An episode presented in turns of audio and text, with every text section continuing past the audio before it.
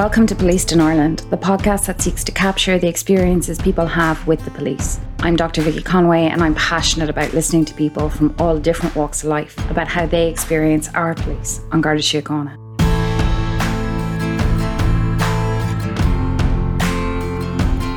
And the guards just kind of pulled in and just immediately like got out of the car and grabbed the boy who was like 16 at the time and just was shouting abuse into his ear and calling him a gypsy and a scumbag and I don't know what he done wrong to deserve that old male guards like you know This week, we're hearing from a teenage sister and brother who live in Donegal, just outside a sizable town. We won't be using their real names, but Orlaith is 17 and her brother Brendan is 14. They're going to tell us their experiences of being policed on a day to day basis and the levels of stop and search they endure. We're going to talk a lot about what stop and search is and what impact it has, aided by Dr. John Topping. We're also going to think about what we want the police to be doing, and we'll talk to Professor Alex Vitale about the role of the police and the defund the police movement.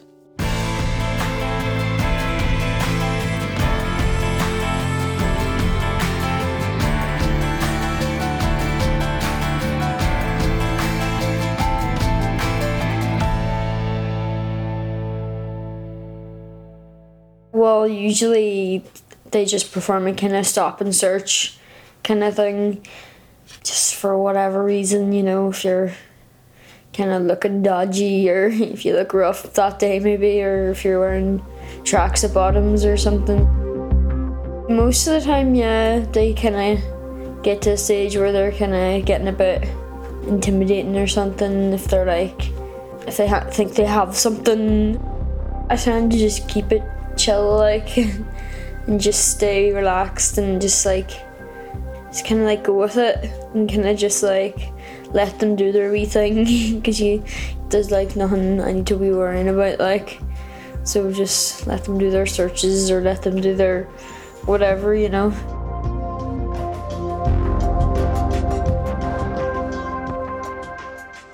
Stop and search is a very particular police power. It allows the police to stop an individual on the street and search their persons and their belongings. It's often described by the police as a valuable policing tool to enable them to find drugs or weapons on the street, thus preventing crime. We'll get into the veracity of those statements in a bit. It might not seem like a particularly invasive power, but that's an easy position to adopt when you're not subject to it regularly. And if it doesn't feel like you're being targeted or continually targeted for no good reason. This has been an exceptionally controversial power in both the UK and the US, where racial and class bias are very evident in the data. Black people are seven or eight times more likely to be stopped and searched in the UK. There are far less public conversations about this power than elsewhere, possibly for a number of reasons. First of all, we've very little data on how often stops are conducted, and we certainly don't have breakdowns of ethnicity, age, gender, and so on. Figures which are totally commonplace in England and Wales. It's very hard to talk about it when we know so little. Second, the powers are different here. They're much more diffuse. Rather than having one standard power which can be used, we have a wide range of powers to stop, stop and question, stop and search. Third, there haven't been many spaces for those who have experienced it to discuss it. An artist in residence in the Rialto Youth Project asked 60 young people to discuss a moment when they felt powerless, and a vast number of the responses concerned the Gardaí and Stop and Search. An exhibition was held and training for Gardaí was developed, but unfortunately the crash put a halt to that. Whenever we do get to hear about it, what we hear is consistent. That those that are subject to repeated stops begin to feel highly resentful. They feel disrespected. They feel policed. They feel targeted.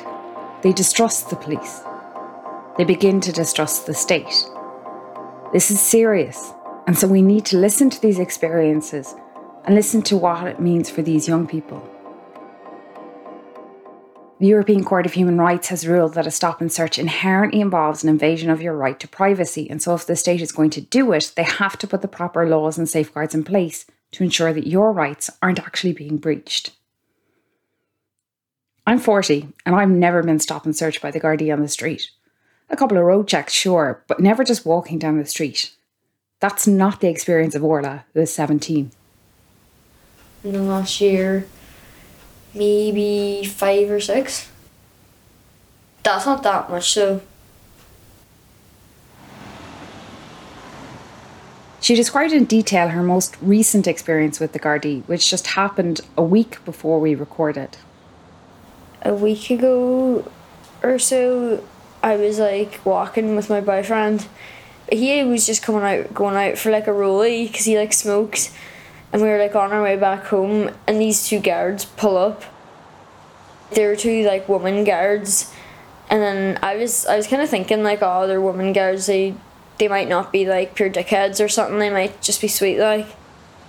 Oh, you know what are you what are you doing out at this time? We're like, oh, we're just walking out for like, and he's having a smoke like, and then they're like, oh well, we're gonna conduct a search anyways because we think you look dodgy, and we're like, right, okay, go on ahead, like and then they searched us and then they found nothing but they still kind of they were still kind of like nagging. They're still just being like oh well, what were you doing out at this time and all? And we were like we're literally just out for a smoke like and we he, he literally had the smoke still in his hands like when they were searching our pockets they found like money in my boyfriend's pockets and it was like I don't know, it was a dole money, and I think there was only like 70 euro there or something like, and they're just like, oh, oh, what, what's that for? And he was like, oh, that's my dough. And they're like, oh, what are you planning on spending that on? And it was just like, um, well, I need to give rent to my mum later, and um, I don't know yet why. Like, and they're like, "Oh, so why do you have it out with you now? Like, why do you have it out with you now?" And he was like, "Well, I didn't like you know, I was literally just out for a smoke, like, you know." Um, they took they took the phone, and then they wouldn't give the phone back because it was his mom's phone and then and then they're trying to say that like maybe like is the phone stolen or something like because it wasn't his you know? So they're like oh well is it your mom's phone? So if i take it back to her house now you know she's gonna she's gonna be able to unlock it. And he was like yeah. And they're like oh really? We're we're gonna go over here now with the phone then? He was like right and then they get in the car with the phone and they're just like looking out the window and then he was checking his pockets. He was like, "Oh, did did you give that money back?" Because they had taken it off him, and they were both handling it. Like, and the woman guard, she pure leans out the window and starts saying, "What are you trying to say?" She was like, she literally said, "What are you trying to say? Are you trying to say I stole your money? Are you? Are you?" Like talking as if she's some kind of street thug or something. Like the guard started going, "What are you trying to say? What are you trying to say?" And I was like, I was so shocked. I was like what the hell? Like, why is she speaking like that? Like, you know? She was like, You're away with the fairies, you're, um, I, I, I never took your money. Are you trying to say I stole your money and all? And he was like, he was like, no, no. He was like, I never, I never said that. He was just like, I was just asking if you had remembered to give it back because you couldn't find it. She was like, tell me again. Are, are you trying to say, did I stole your money? Are you? Are you? And she kept saying, Are you? Are you? And he was like freaking out, checking his pockets, like, Oh my god, like, okay, sorry. He was like, Sorry, you know. And then he found it then, and then he was like, Oh, I'm, I'm so sorry. And he was like, Oh, I just, I just didn't know I had that, you know, I forgot I had that pocket or whatever. She was just like, She was like, I watch yourself. And then she drove on, and we went back over to the house then, and the guards were just standing outside with his mum you know, with the phone, like, you know, they're like, oh. So they actually went and brought the phone? Yeah, they're like, we're unlocking this phone now. And, you know, uh, we're unlocking this phone now. And they unlocked the phone. She was like, go ahead, like. And then they just, like, you know, whatever, they just, like, read some messages and they were just like, right, that's okay. Gave the phone back. Uh, they were like, oh, yeah, watch yourselves walking around in dark places in the night. Or I don't know what she said, but it was something pure like walking around at this time of the night. COVID appears to have only made this worse. I just seen them kind of stopping people like left, right, and centre. You know, I just remember going to the shop and just I'd see some someone get searched or something, or I was like, like I remember I got stopped a few times like within two the two kilometers of like where I lived, like and like or like even closer than two kilometers like less than a kilometer they just stop you like if they seen you walking about just because they knew they could because of the virus and all what are you doing out and blah blah, blah. and it was as if they were just like nice one here's an excuse to stop anyone now didn't seem like they cared about the virus at all. It was just kind of like their chance to like get people or something for no reason for just leaving their houses or going to the shop.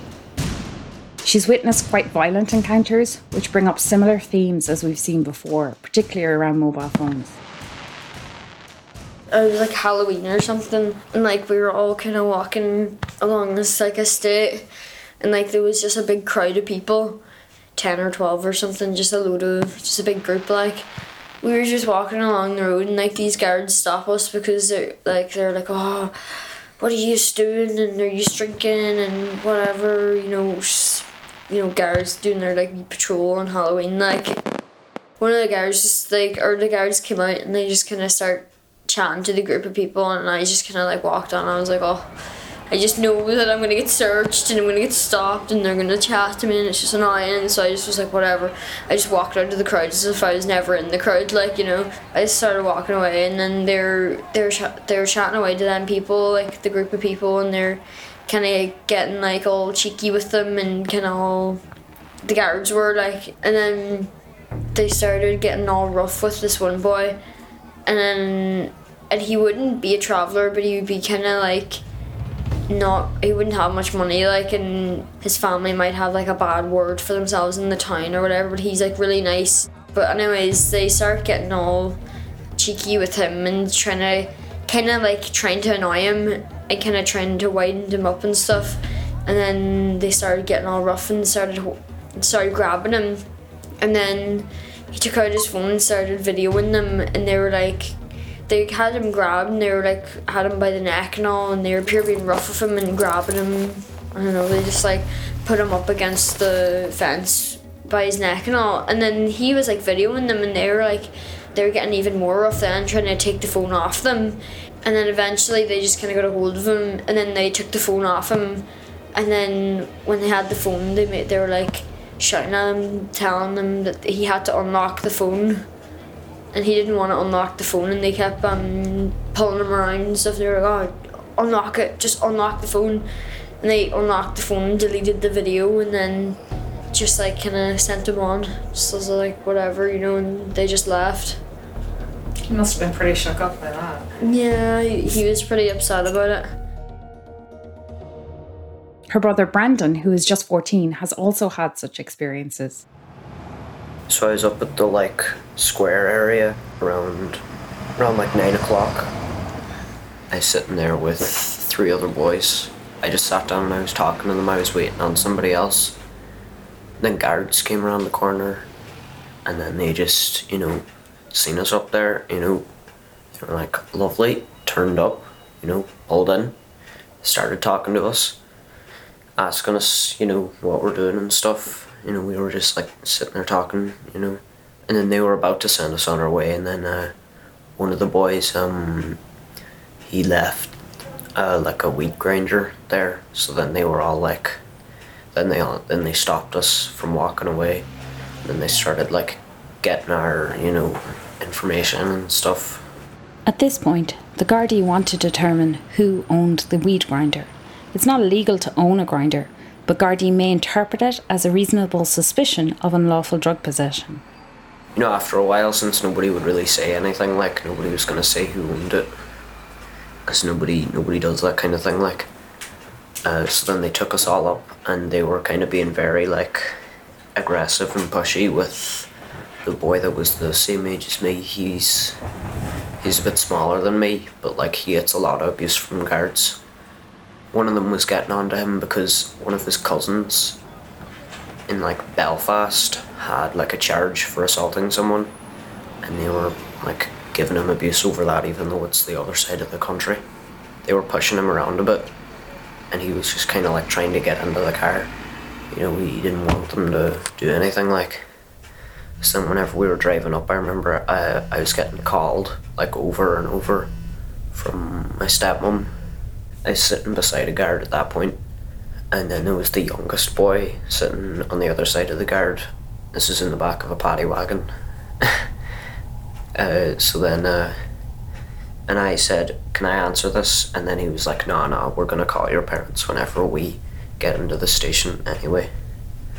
So then we got there, and then they put everybody in different rooms, because apparently we were taken up on like suspicion of having stuff on us. So then they took us up to search us. That was that was why they took us up. Uh, and then they they never even searched me. They just made me empty out my pockets. One of them brought me into a room with this lady, and she was actually quite nice. You know, she was just asking me questions like, you know, getting a rerun of all the information off me. And then they sent me back to the room, and then a guard came in and he sat in front of me, and then he was talking to me for a while and just asking me a bunch of questions, like firing as many at me, you know. And then another guard came and she was a real dick, you know. She was like being way more like pushy with me and she'd already like spoken to all of the other ones. I think I I think I was the last person that they spoke to. Orlaith and Brendan have an older brother who's been in trouble with the police quite a bit. They feel this gets used against them. Since they knew who my brother was, they were kind of like they were jumping to a lot of conclusions, really, mm-hmm. about where stuff could have come from. After being there for about f- forty-five minutes or so, then I I heard one of them. Uh, the boy that was the same age as me. He was leaving. I seen him through the door with his dad, I think. So then I was like, oh, finally. So like, my stepmom's gonna be here now, or dad's gonna be here, or something, you know. By now, Brendan has been questioned by three different Gardaí, without a parent or a guardian present, as should happen, and without being offered a solicitor. No criminal proceedings followed, though he was grounded, and a friend believes there's still something on PULSE about him. Actually was uh, talking to one of the boys. I was talking to him about it a few weeks ago. He actually said that they still have it marked down because one of the boys had two bags of kitchen herbs. Um, and they still have it marked down as cannabis, two bags of cannabis. And even when they do act respectfully, it's not unproblematic. On a different occasion, Brendan encountered police after illegal fireworks had been set off. The first patrol that came up, they were they were quite nice. You know, they were just very like respectful. I'm pretty sure they were new though, so they probably didn't really know how guards are around here. You know, they were the only instance where I've seen guards being like like polite to you, but they want to know if you've done something wrong at the same time. You know, they never like they never asked to like look through my bag or anything. They just said like um. They were like, uh, "Do you know who was setting off the fireworks?" And I was like, "No, I, I wasn't really around. You know, I was, but I was just lying to them like, cause I don't want to talk to them. You know." And then whenever the second patrol came up, there was there was just two absolute dicks. Like, you know, they they had nothing to hide. They were like presenting their hatred to us, or hatred towards us to us. You felt hated. Kinda, yeah. like felt like they just look look down upon us as like all of us are scumbags or something. The Misuse of Drugs Act is a very commonly used provision which permits a search where a guard with reasonable cause suspects that someone is in possession of a controlled drug. The Firearms Act of 1925 permits stop and search of any person whom a guard suspects with reasonable cause to be in possession of a firearm or ammunition, knife, or realistic imitation firearm. So, for both of these powers, the Gardaí must have suspicion, and that suspicion must be reasonable. Other provisions under the Offences Against the State Act don't require reasonableness. I think traditionally in the North we've been very concerned with counter terrorist type powers. Dr. John Topping of Queen's University Belfast has been researching stop and search in Northern Ireland. Nobody had ever really looked at all at ordinary stop and search powers as you might see uh, on the street. So, uh, this is something I had managed to dig into, and very quickly it became apparent that uh, the PSNI were very much out of step with that which was going on in England and Wales in terms of the sheer volume uh, of use around ordinary stop and search powers, and also in terms of the outcomes, or I suppose more accurately, the lack of outcomes that 95% of all stop and searches in Northern Ireland do not result in an arrest. So just 5% result in an arrest, fewer again in charges and convictions. And this invariably targets young people more the other sort of side to, to the coin has been the, the impact and effect on children and young people in particular. You know, what we know with the PSNI, about 60% of all stop and searches are done on people of 25 years old and under. Uh, and it, it is, uh, as we know from all the social scientific evidence, you know, it, it, has a net negative effect on police community relations. It's a, a confrontational power, it can be antagonistic. And the other thing is it's also very difficult to accurately monitor. Now, while PSNI might record stop and searches, uh, a bit like you know ordinary crime, that there's always a dark figure, there's always the unseen level happening. So I think that's very much a case with stop and search as well because of course young people by uh, lifestyle are generally more visible on the streets. You know they tend to be seen you know that age old issue which goes back to Shakespeare and beyond of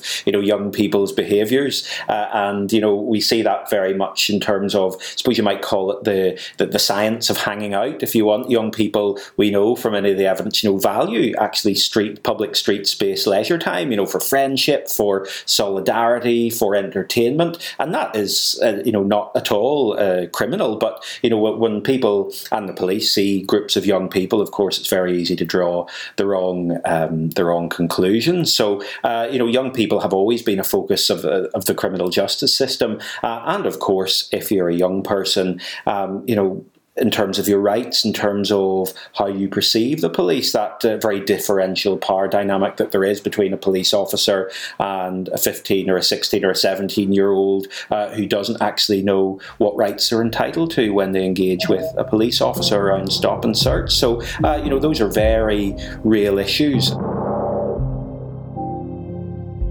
We have the, the Young Life and Time survey in Northern Ireland, and that's a, a representative survey of all 16 year olds across the North. And we found, you know, very significant problems with stop and search in terms of, first of all, not understanding their own rights, uh, in terms of lack of recording, in terms of stop and search being seen variously as a form of harassment, as a form of abuse, as a power dynamic. So all those things are very real, and I think, you know, it's very easy to get lost in the statistics and, you know, percentages. Well, actually, these are very real lived experiences for young people, and they have long term effects in terms of, of police community relations. Orlaith has seen this and how members of the traveller community can get it particularly tough. One time when I had bumped into some person it was running around the street in a mad hour, but I had like known them from the town I don't I wouldn't really like speak to this person. Like I wouldn't really like spend time with them or anything but like I just knew them. But like they were you know bopping about you know the street and then these guards pull up. He was just walking kind of along just kind of minding his own business. And the guards just kind of pulled up like uh, just from around the corner just unexpected just kind of pulled in and just they just immediately like got out of the car and grabbed the boy who was like 16 at the time and they just like pushed him into the Garda car and pushed his head into the thing, bashed his head into the glass of the car like and just was shouting abuse into his ear and calling him a gypsy and a scumbag and I don't know what he done wrong to deserve that, but he was underage and it was too male fully grown male guards, like, you know. So surely that's not, the force of that's not great on someone very young. They tend to target travellers or people with like less money or, you know, not the same class as them or whatever. One of the things that made me sad talking to Orlaith was how she'd learned to adjust her behaviour so as not to aggravate the Gardaí just because like they just do the same thing every time anyways so you may as well just like learn to live with it like do your own wee thing back like just you know whatever go on ahead you know just let them do what they want because they're just wasting like their own time you know and what do you think would be the response if you said no i don't want you to search my bag or they'd probably just like probably just wouldn't give a shit. Like, i Would do it anyway. yeah, Orlaith has rights in this situation. If the Gardaí want to stop you, they need to have a power to do so. It's perfectly lawful to say, OK, Garda, under what power are you stopping me? And they should reply, informing you of the law they are invoking. But Orlaith's a bit beaten down, thinks that will make things worse, so no longer tries and just goes along with it. And even then, even when they do their best not to aggravate the situation, it can still feel invasive and disrespectful. He was just walking down the street, like out in the open, and the guards stopped him and they were asking him questions and asking to search him, and he was like, he was agreeing and saying, right, okay, you know, go ahead, and they were they were rushing for him to take his jumper and his coats off and kind of nagging at him. They were telling him hurry up and pushing him and kind of putting pressure on, and he like they kind of shouted at him, telling him to hurry up and everything, and he was taking off his jumper and it ripped over his head all the way down to his chest. And they just like just didn't really care much. He was really annoyed, yeah, because um, it was uh, just like his something nice he had like that got destroyed, like. Orlaith is really clear that people are being stereotyped by the police. We just never see guards kind of stopping people wearing a suit or whatever. You know, you wouldn't see the guards bothering them, but if like their appearance kind of comes across as maybe rough or maybe as if they don't have as, that much money, they tend to target them type of people. A further ground, which she perceives as causing discrimination, includes having a family member who may have been in trouble with the Gardaí. They see it as like if he's bad, then I'm, I'm bad too, or something, you know. And you either like start asking me all these questions, or like trying to like kind of antagonize or something. All of this leads to very negative feelings about guards. They're kind of useless enough, or don't think that they are focusing on the right things. Maybe. Would you trust them? Like, would you go to them if you had a problem? Uh, probably not. No. No. They don't treat you like equals. They they treat you like they know that you've you done something wrong the second they look at into your eyes. Like they're also they're always very pushy as well. They're never like they're never you know just polite. Hmm. They never feel like they're working for us. They feel like they're working to get us. Like you know. Everybody fucking hates the guards, like. Everybody that I know, like. Except for, like, people that would be, like, they have relatives that are guards or something.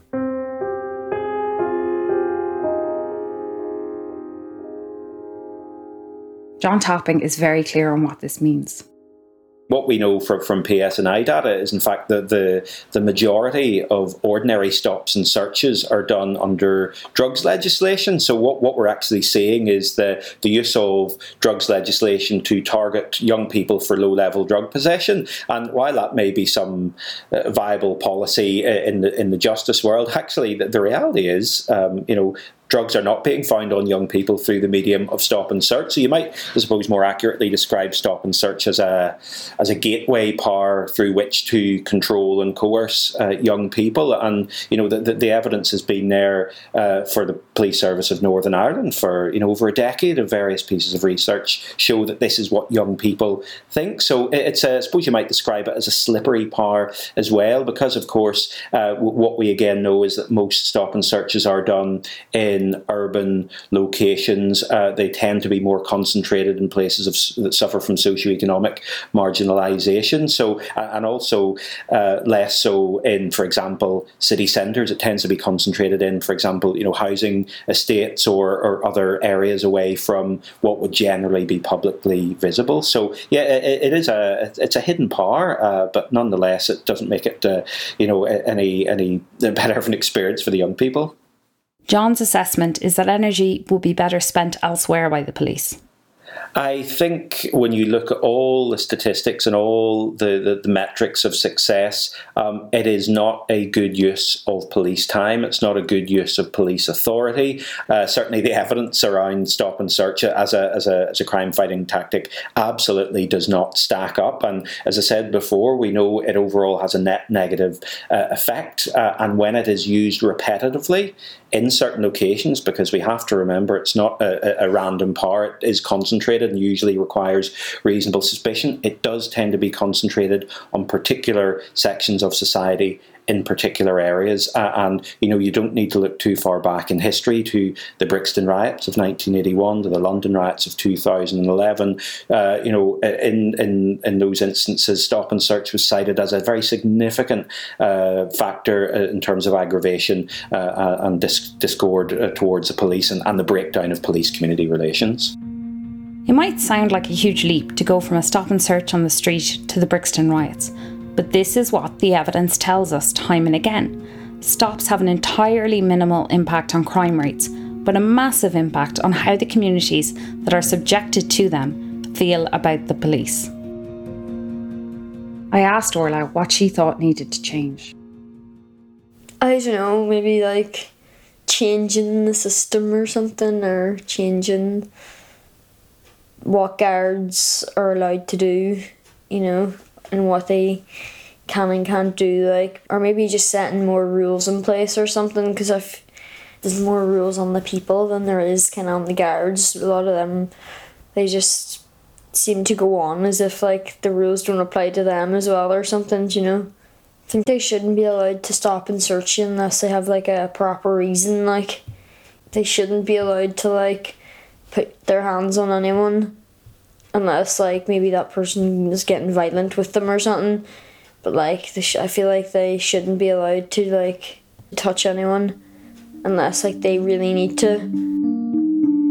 What Orlaith describes here is already the case. They need the power to stop you, and they should only use force when necessary. Like get rid of all the guards and maybe like put in some kind of new security I tried to explore further what she meant here and asked if she thought we could reform the police to the point that people could trust them. Maybe start again, you know, uh, it's just kind of. Everyone kind of hates the guards, like, so they may as well just get rid of them and do something else because, I mean, there's no point fixing the guards now because they've already, they've already dug their hole too deep now. People already kind of hate them for all the things that they keep doing, like even in like other countries like Stop and search has been at the heart of the worst moments in British and American policing. And we're hearing from Orlaith and Brendan about how it's left them feeling about the police. We don't know how often it's being used in Ireland, but anyone who speaks to young people in socioeconomically disadvantaged areas will hear a worrying trend. It has led Orlaith to say that we should be getting rid of police. This isn't a naive or childish view for anyone who's dismissing it. It's actually at the heart of the movement in the States to defund the police. It's so crystal clear in the United States now how we have turned every societal problem into a problem of crime to be solved by policing. Professor Alex Vitale is coordinator of the Policing and Social Justice Project at Brooklyn College and author of The End of Policing mass homelessness, mass untreated mental health and substance abuse problems, widespread economic precarity that has driven people into black markets of drugs and sex work and stolen property. We've got school failures and, and breakdown in, uh, of family stability. And all those problems have been reframed as problems of crime that will only respond to intensive and aggressive policing.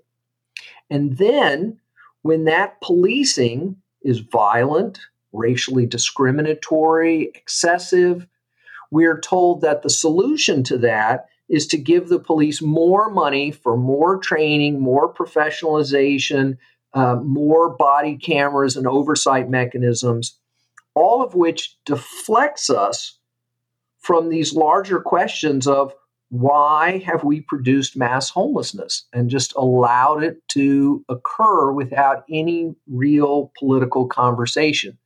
neither of our political parties in the states is saying one word about the fact that there are millions of people without a stable place to live in the United States.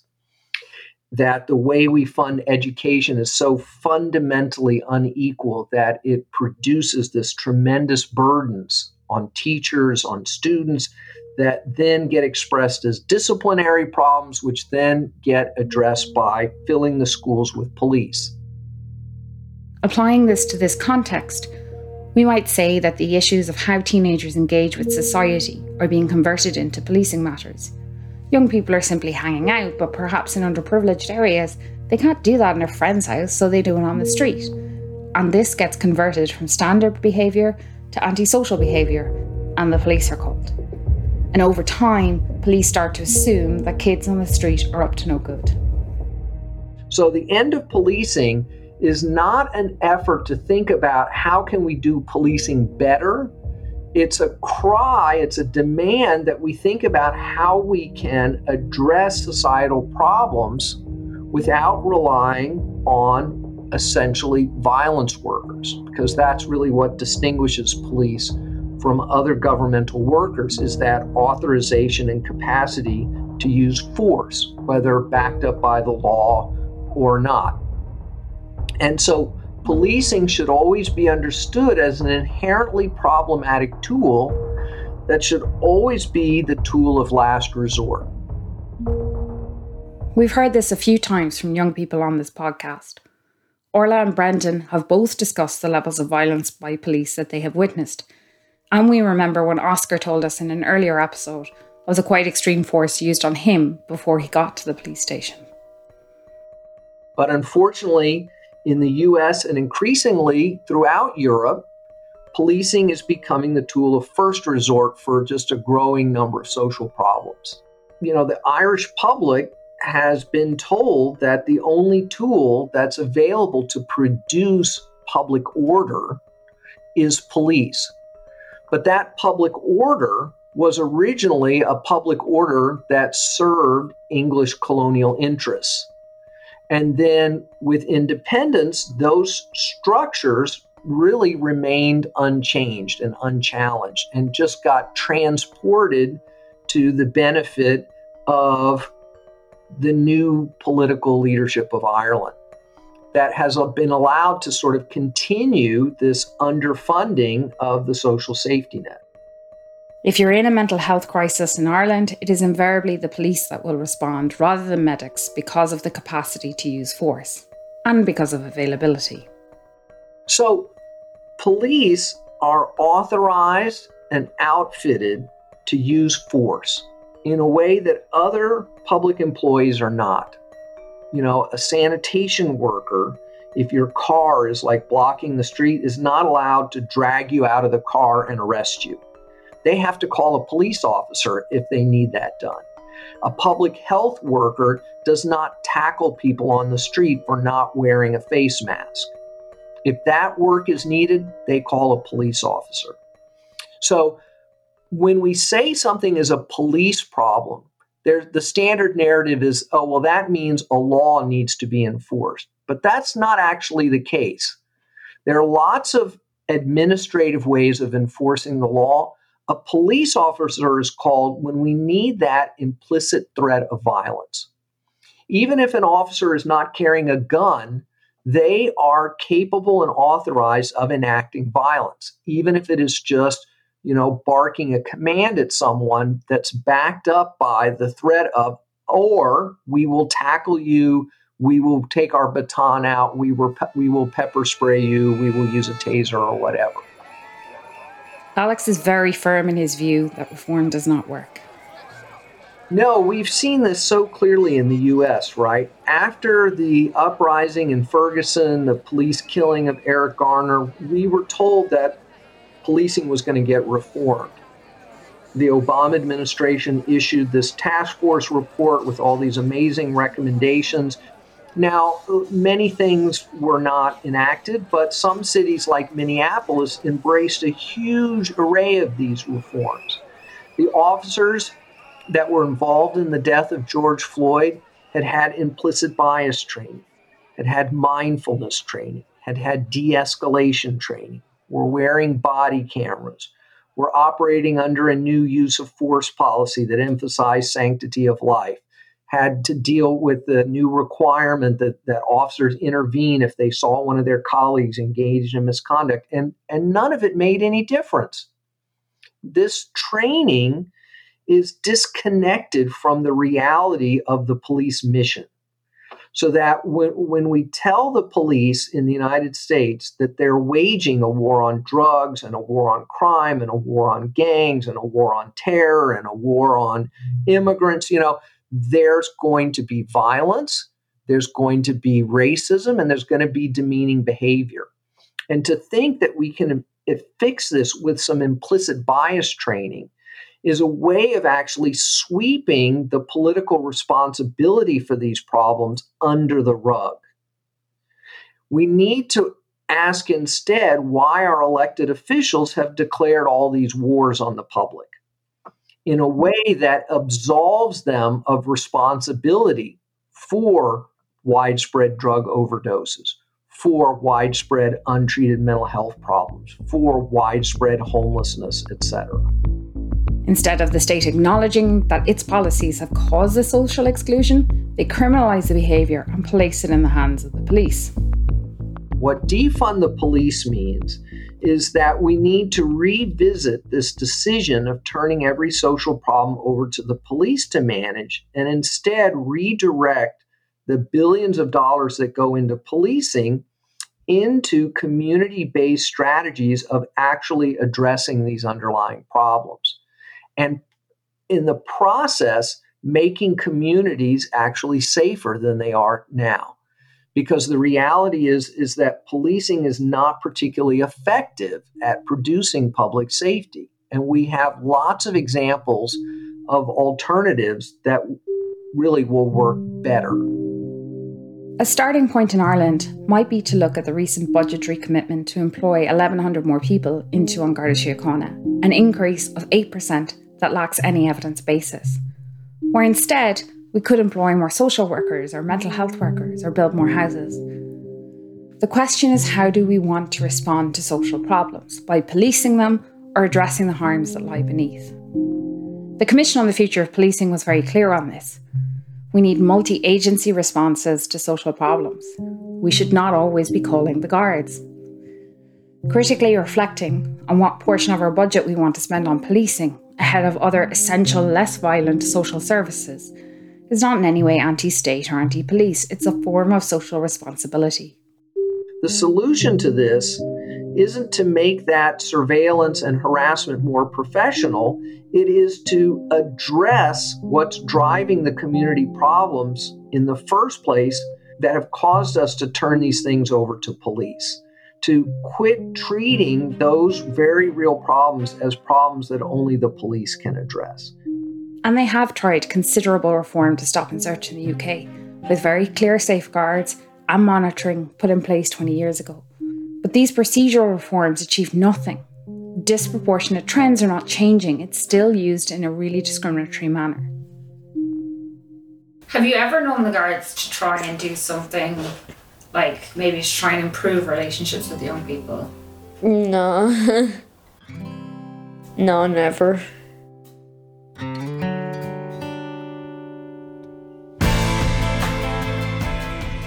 This episode, we've heard about the everyday experiences of two teenagers with the police in an Irish town. Their experiences have led them to have exceptionally negative feelings towards the guards. Neither of them have ever been arrested. Neither probably has a PULSE entry. And yet, encounters which don't merit recording have had this kind of impact on them. They, and they say their friends, hate the guards. For those who don't have such experiences with the police, it's difficult to empathise with that response, but it's real, that's how they feel. Their views are no less important or less real because of their age. It's essential that we see the variety of experiences people are having with the police and that we question what role we want the police to play in society.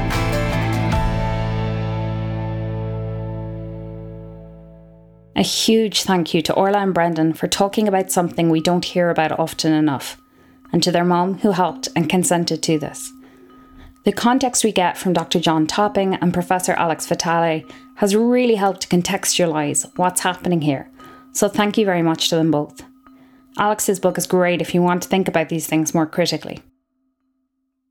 Next week, we speak to Joanna, whose son Niall took his own life last year, hours after he was released from Garda custody. In such awful circumstances, Joanna tells us about her family's experiences. As ever, please support us in bringing this content to you by subscribing on patreon.com forward slash tortoiseshack, recommending us to your friends, and following us on Twitter at Policed Podcast. You might also want to check out Policed the Beat, our new short series that takes a look at immediate policing events and activities.